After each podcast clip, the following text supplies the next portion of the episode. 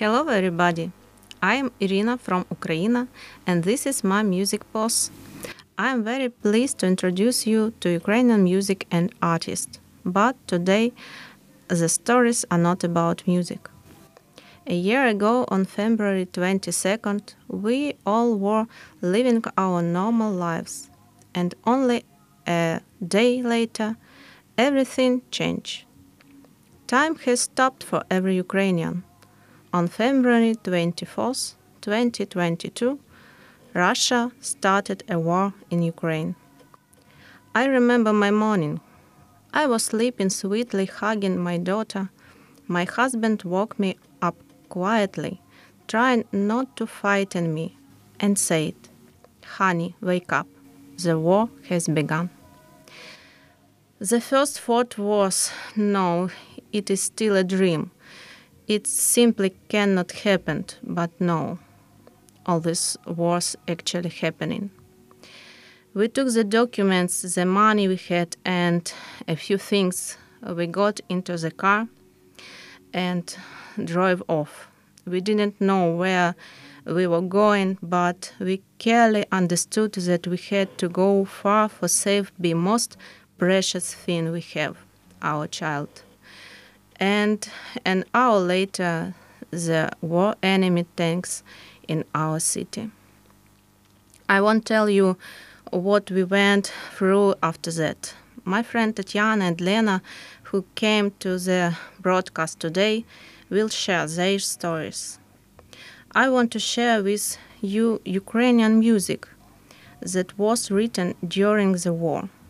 Everything you will hear on air today is not just beautiful words. This is our life. This is the pain and suffering of my people. And at the same time, it is the resilience of Ukrainians and boundless faith in our victory, which will come very soon. The first song you'll hear today would be the red viburnum in the meadow. This song wasn't devoted to this war, not written during it. It is actually almost 100 years old. The history of the song The Red Viburnum in the Meadow is the history of our people. This is a song from the time of the Cossacks in the 17th century. Recorded during the era of national revival in the 19th, pro- processed during the Ukrainian Revolution at the beginning of the 20th century, and sung by freedom fighters in the middle of the same century. A song that makes us strong in the 21st century because it unites us with our predecessors, who fought for the freedom of Ukraine during the previous centuries. On February 27, 2022, the leader of the Ukrainian band Boombox, Andriy Khlivnyuk, sang the first verse of the song a cappella in military Kiev on Sofia Square after which it gained new popularity and became worldwide hit. The video for the song went viral. Later, the song was sung, sang in many cities and countries, showing their support for Ukraine during the war. Khlivnyuk's performance was used by Pink Floyd, which on April 8, 2022, presented the composition Hey Hey Rise Up. South African musician The Kiffness set the performance of Khlivnyuk to music, and it is this version of the famous Ukrainian song that I suggest you listen to. As you can understand, the topic of war is very sensitive to us, and everyone has his story about it. Everyone has his own memories about the beginning but for everyone they are painful. Tatiana wants to tell you how it was for her. It was at 24 of February last year. I was in my city, Odessa.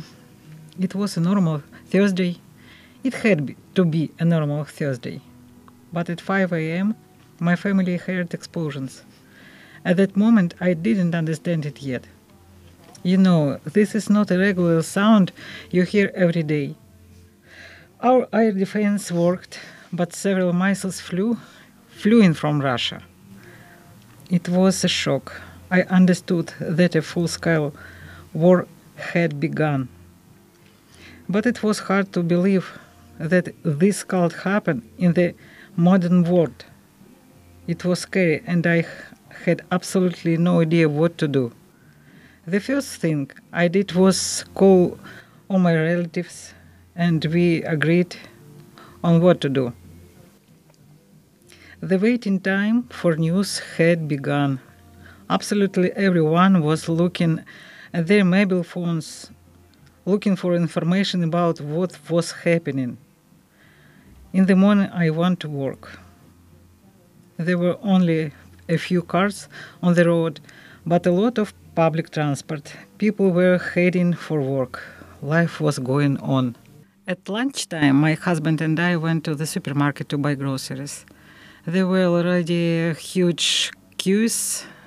Most people had water, can- candles, toilet paper, salt, and pet food in the, their carts. No one had any understanding about what would happen the next day and how long all the would last. Usually, you can hear a lot of chatting. Someone might be happy because of long waiting in a queue, or some might just start discussing things around, talking in the phone, or even arguments. And what about you, Lena? That morning, all of a sudden, everything changed. No one panicked, shouted, or fused. Everyone was outwardly calm and silent. It wasn't discipline, it was appreciation. But it was unusual to see how people became kinder and more attentive to each other. Everyone was helping each other physically, psychologically, and even financially, with food. The war changed morally all Ukrainians, and we didn't want to believe that this was a war in our country, and that fellowship and unity saved us those days. I saw the same questions in the messages over and over again. It was, How are you? Are you okay? And then the anxious expectations of an answer. And that was just the first day. It was just the beginning. Since the 24th of February, any thoughts about anything that could make one happy before no longer had any sense. Spring, Easter, and other holidays were not celebrated anymore. And then maybe you have another memories, Tatiana. Uh, my grandson was born is in April. It was a first joy at the time. I'm recollecting everything now, and uh, it is hard even to convey how much we've been through. Curfew jack of electricity, cold, lack of water, the sound of air alerts for hours, and uh, foreign news every single day. Pharmacies become empty on one day. There was a cotton wool, no bandages, not medicines, shortage of uh, products in the store. Dairy products were especially lacking. Those who had a baby faced a deficit of prams and uh, cribs. In April, I lost my job during the war. Days, days were passing in the we began to adapt. We were getting stronger. We went to the volunteer center. I went to the volunteer center uh, to weave camouflage nets for the armed force of Ukraine. Me and uh, hundreds of others, we doing it because uh, without pay, having no income, it was something I could I could to to help our warriors. That was uh, the way my life was going on until my husband and I decided to move on.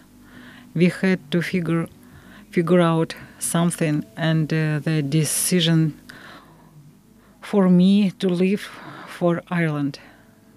And now I'm here with you, and I am very grateful to all Irish people that you are so kind to us, Ukrainians.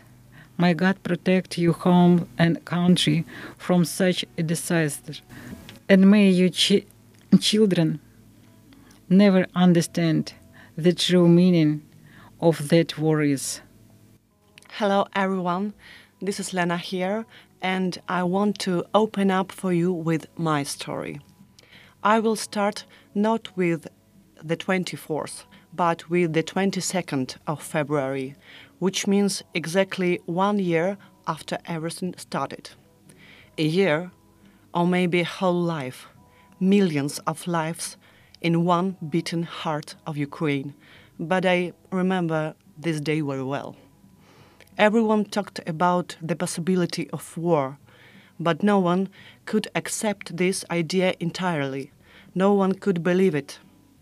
We have a good saying if you want to make God laugh, tell him about your plans. I didn't fully understand it before. We all had our plans, dreams, hopes, and expectations ordinary human life, family, work, and household chores. But one decision changed and destroyed the lives of nearly 43 million people, and maybe more.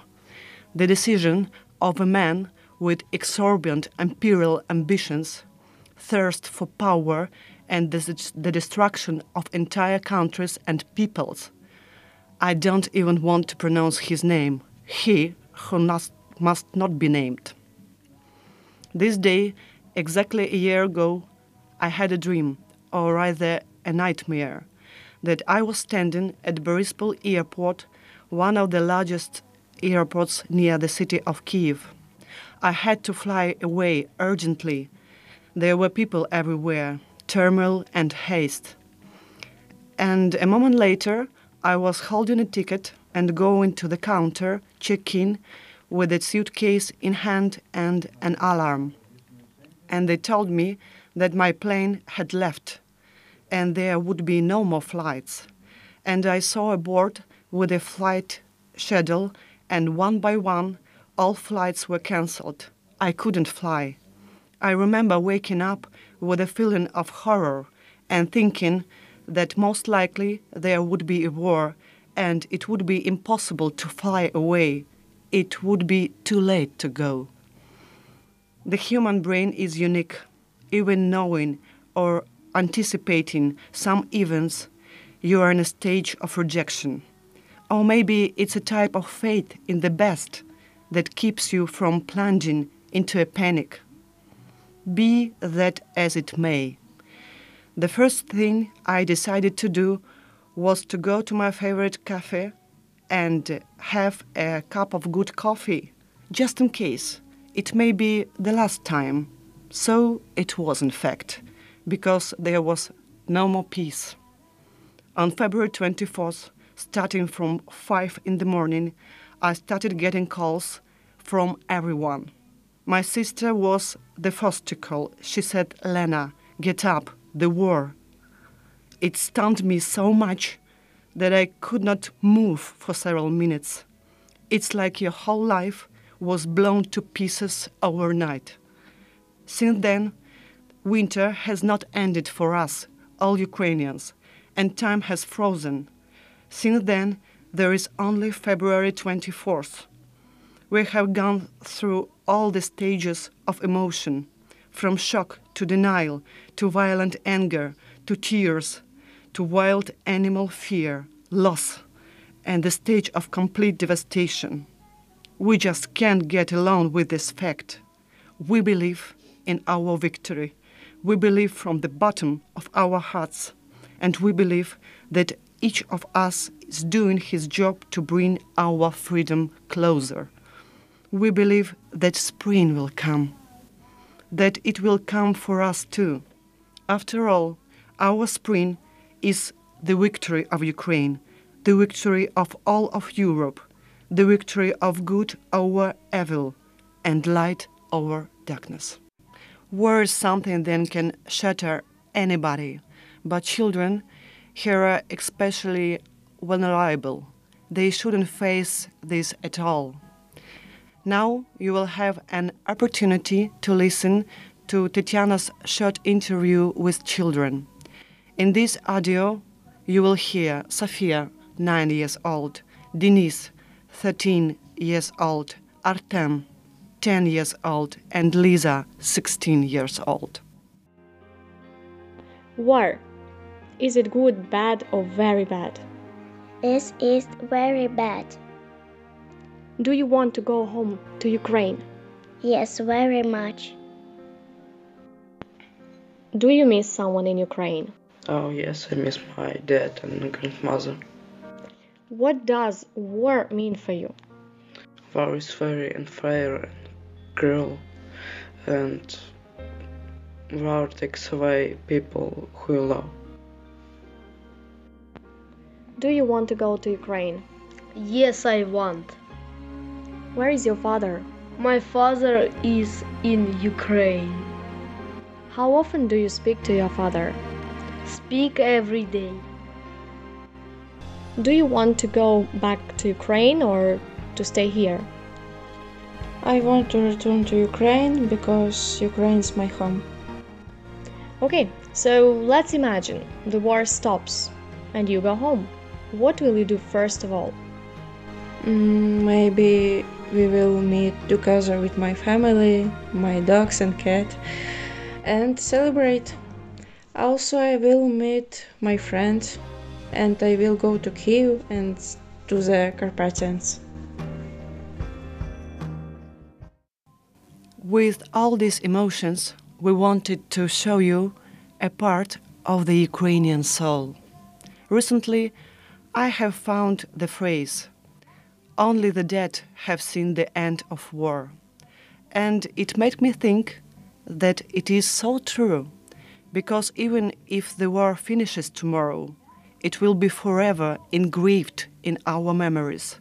But also, there is another saying every Ukrainian in Kiev or Odessa, in Germany or Ireland, in Europe or in America, goes to bed and wakes up in the morning with the words that hope dies last. Hope and belief that a peaceful sunrise will come soon. Irina, Tatiana, and Lena were with you today. Have a wonderful week ahead, and we'll meet again next Wednesday, the same time and the same radio wave.